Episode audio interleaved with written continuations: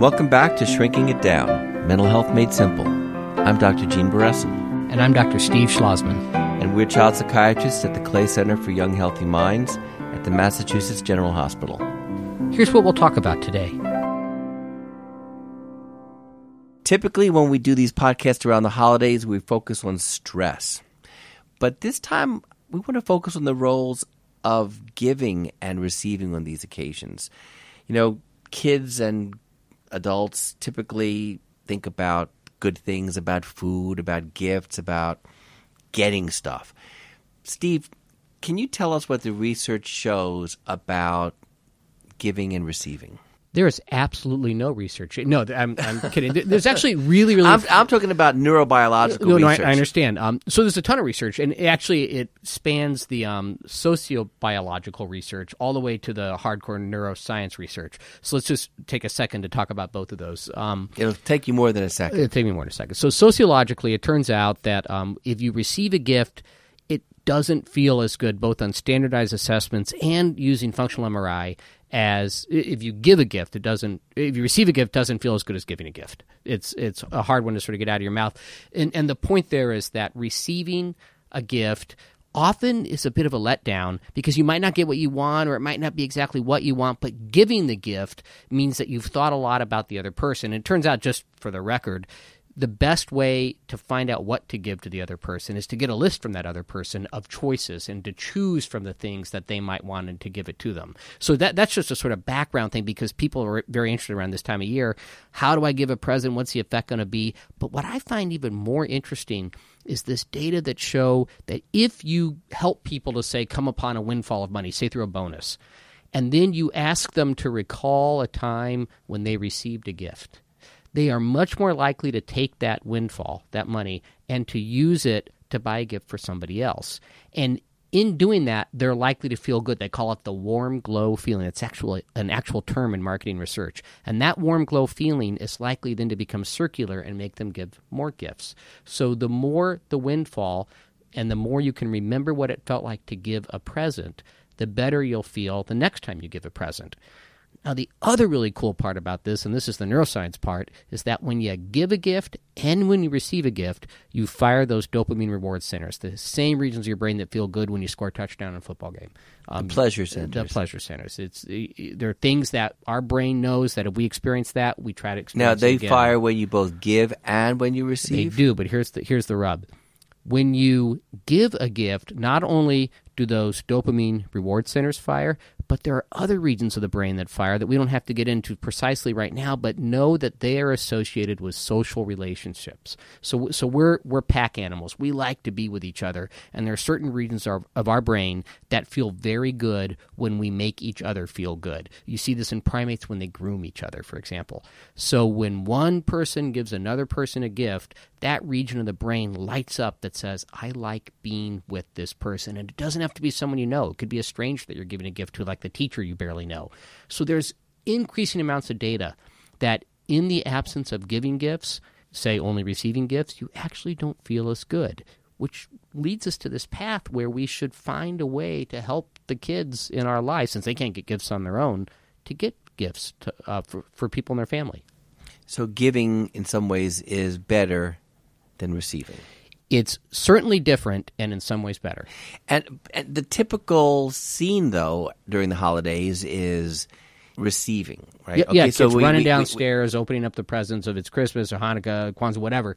They're tearing open those presents and looking at them, and then gorging yourself on food, and then sitting and like watching a football game and just taking it all in, and just being a recipient. Yep, yep. And the market research shows that about seventy percent of those gifts disappear the ones that those kids play with, they play with them for about half the year and then they're done. There are a few really special ones, but not not a lot of them. Whereas the giving of the gift, that memory sticks around. So you know, you forever. know what occurred to me? Just this image I had right now, which is maybe unrelated to the holidays, but when 9/11 occurred, one of the most valuable things was kids making gifts for the survivors, lighting candles, writing cards, drawing pictures. I mean, so even in the face, when it's not a holiday, when it's a tragedy, there's something really valuable about gift giving. Yeah, yeah. So that that really goes to this whole other area, which I think is really apropos for this time of year, although it ought to occur for the whole year, and that's this issue of community, which we we use that term so much, I, I think we forget how important a word it is. In the absence of community, in the absence of feeling connected, uh, we don't do well as as a species. Mm-hmm. We don't do well, and you can see that happen. You can see people start to yell at each other when they ought to find a way to get along with each other, and that happens through building community. It happens through singing in the town choir. It happens through um, walks that right. are in memory or in support of some cause. So so let's let's let's give the audience some tips about how to promote giving during the holidays. It's funny that you say singing because one of the rituals in my family, and we always go over to our best friend's home with the entire family, and every Thanksgiving there is a singing event that happens that has to happen after the meal, between the meal and the dessert. We all gather around the piano, we bring out guitars, and everybody sings. No, no matter how bad you're singing, no matter how out of tune you are, it's it's a it's a communal event, and if and it's never ever ever missed. So those stories at least according to what the sociologists tell us, and the psychologists, and the psychiatrists, and the people who study large populations, those traditions actually increase well being. Like people feel measurably better after those. those my events. my kids look forward to that event every all year long they talk about they talk about the, the singing at Thanksgiving. Yeah, yeah. So for for, for my family, it's um, you know we, we have different traditions. Uh, I, I, don't think my family is as gifted musically as your family. In fact, I know my family is not as gifted as musically as your family. But we will um, well, there is the there's the telling of the stories, right? So we have to hear about the day that that Daddy was born or the day of Daddy's bar mitzvah. I mean, but that's stories, a gift. I mean, giving us telling a story is a gift. Absolutely. So I roll my eyes, but it's almost part of the script. Like, ah, oh, here we go. But it's part of the script. The kids laugh. People are laughing. Um, you know, food is going into mouths. And by the way, the food brings up another issue.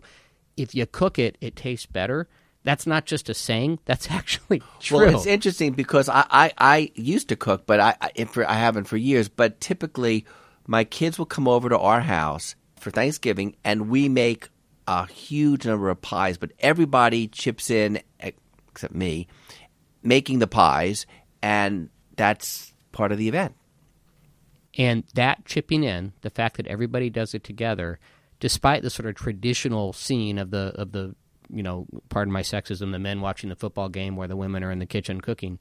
Despite that traditional scene, those pies measurably taste better in in controlled studies if you participate in making them. So your pie doesn't taste as good, Doctor Bress. Well, I didn't make the pie, but what I what I contribute, I clean up.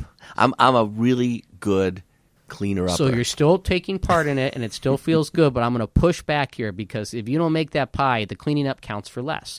I think everybody could clean up. So maybe I should uh, bake bread this year. Yeah, something like that. Yeah, no, no, it'll feel good. You'll enjoy it. You'll, I used you, to, and, and and you know what? It's not the baking of the bread. It's, it's the, the, process. Yeah. It's joining in with the others. Yeah, it's together. the talking with people. It's the sort of catching up. There's no screen on. There's no, you know, there's an opportunity to. I love TV. I love football you don't have to watch it all day. It's it's not even there all day. You can turn everything off and go make bread together, which is really worth doing. I know this sounds sort of self righteous, but actually, it turns out when you study it, these rituals make the holidays go better. So singing, telling stories, cooking. What else? How about how about how about how about making things? How about how about you know kids say I'm bored. Well, let's let's draw pictures or let's let's play games or let's you know What's the role of things like that? Yep, yep. No, um, you know, one of the traditions we have in my family is to, um, so it's one thing to sort of go around the table, and, and I know that families do this and say what you're thankful for, and each, you know, every person at the table has to say that. But my my mom, being the mom that she is, always keeps that list, and then she reads it at every subsequent Thanksgiving. So she reads, you know, last year Steve was thankful for this, or John was thankful for this, but each year it changes so we can appreciate the development of, of ourselves as, as a family and as a group and as a community. That's like a gift, right? Because I get to see a little window into what I thought of last year and where I am this year.